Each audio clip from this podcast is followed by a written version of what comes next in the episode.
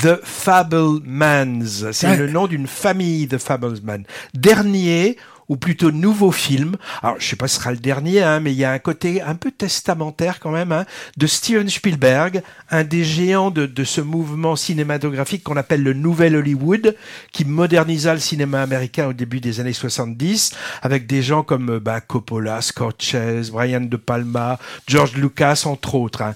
Les médias français et internationaux ont beaucoup parlé de Spielberg et de son film sorti en France la semaine dernière, article fleuve dans, dans Télérama, dans Libération, rétrospective et conférence de presse à la Berlinale où il s'est beaucoup expliqué sur son film. Bref, beaucoup de choses ont été dites déjà. Le film est sorti aux États-Unis il y a quelques mois et il a été un flop complet au box-office, comme d'ailleurs le précédent film de Spielberg, le remake de West Side Story.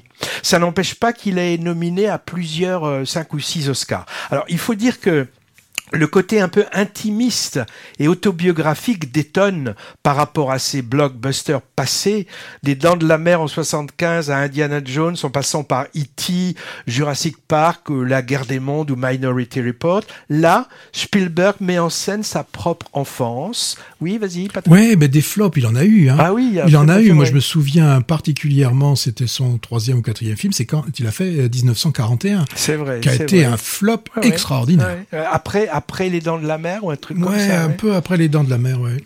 Alors là-dedans, donc, euh, est mis en scène la propre enfance et adolescence de Spielberg, qui s'articule autour de trois choses: sa découverte du cinéma et ses premiers tournages amateurs, sa vie familiale, qu'on pourrait qualifier de tourmentée, et aussi un peu son judaïsme, ou doit-on dire sa, sa judéité ou son judaïsme, je ne sais pas trop. Judaïté, Alors, plutôt, ouais, je pense. Ça nous donne des moments vraiment superbes, hein, comme quand on, on voit le petit de tante de recréer des scènes vues en salle à la maison avec une caméra que ses parents lui ont offert. Quand il filme par exemple sa maman un peu space qui danse, c'est vraiment très émouvant. Quand il tourne le film de sa promo au lycée et nous démontre le pouvoir de la mise en scène pour détourner le réel avec l'aide du montage et des trucages, ou quand façon thriller, sans doute un, moi je trouve un des plus beaux moments du film, il se rend compte que la, com- la caméra enregistre des choses que l'œil ne voit pas pas forcément, et peut même mettre à jour un secret familial. Ou encore, must final, sa rencontre pour une brève masterclass avec un cinéaste iconique, joué avec délectation par un interprète iconique lui aussi, j'en dis pas plus. Alors, on pourrait penser qu'il s'agit d'un film genre un peu égotrip, nombriliste, du genre « Voyez comme je suis, je suis devenu un génie », mais moi j'y ai pas vu ça. Spielberg nous montre de manière très subtile l'archéologie finalement de sa passion et de son art, et comment ses expériences et traumatismes d'enfant, la séparation de ses parents en particulier, ont façonné l'adulte qui, qu'il allait devenir. Alors moi j'ai vu dans la presse, il paraît que sa mère aurait dit « On aurait pu l'envoyer chez un psy, mais alors il n'aurait pas fait E T hein ».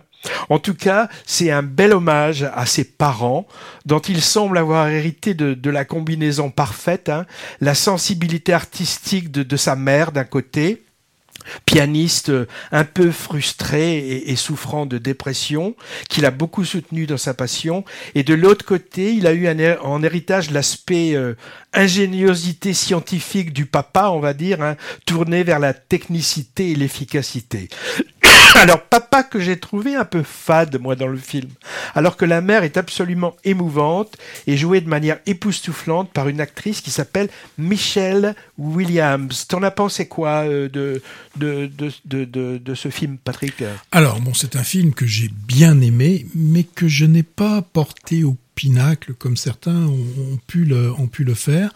Euh, moi, euh, je, je pense que c'est toujours compliqué dès lors que l'on fait un film sur sur sa vie, hein, puisque là c'est clairement dit que c'est sur son sur son histoire, parce que on, on peut pas se permettre, euh, euh, on peut pas se permettre toutes les folies que que l'on veut, parce que soit on va passer pour quelqu'un vraiment qui se met en, qui se met en avant, donc c'est toujours un petit peu compliqué. Donc j'ai bien aimé le film. Mais finalement, je préfère euh, Spielberg quand il nous emmène dans sa fiction. Ouais. Pour moi, euh, celui que je préfère reste toujours Rencontre du troisième type, que je trouve que j'avais vraiment. Et tu et... m'avais parlé de Sugarland Express, mais je sais que je l'ai pas vu. C'était avant les Dents de la Mer. Euh, euh, oui, c'est juste après euh, le film Duel, parce que Duel, rappelons-le, ouais. c'était quelque chose qui avait été tourné, un format court qui durait une heure quinze, qui avait été fait pour la télévision.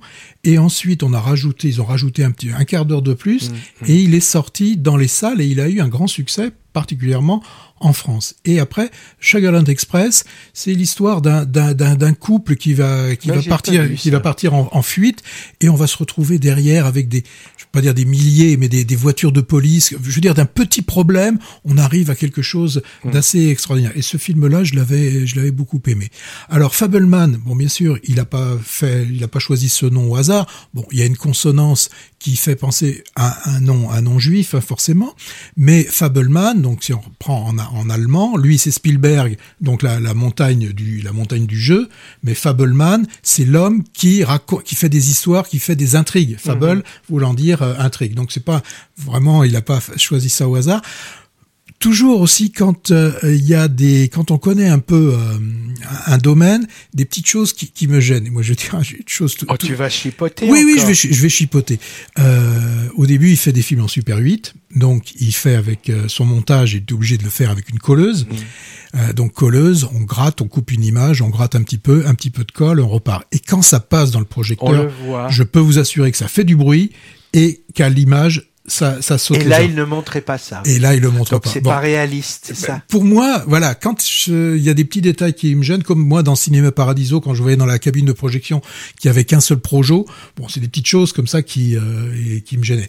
Mais The Fabelman est un très bon film. Il y a bon. pas, il y a pas de souci là-dessus.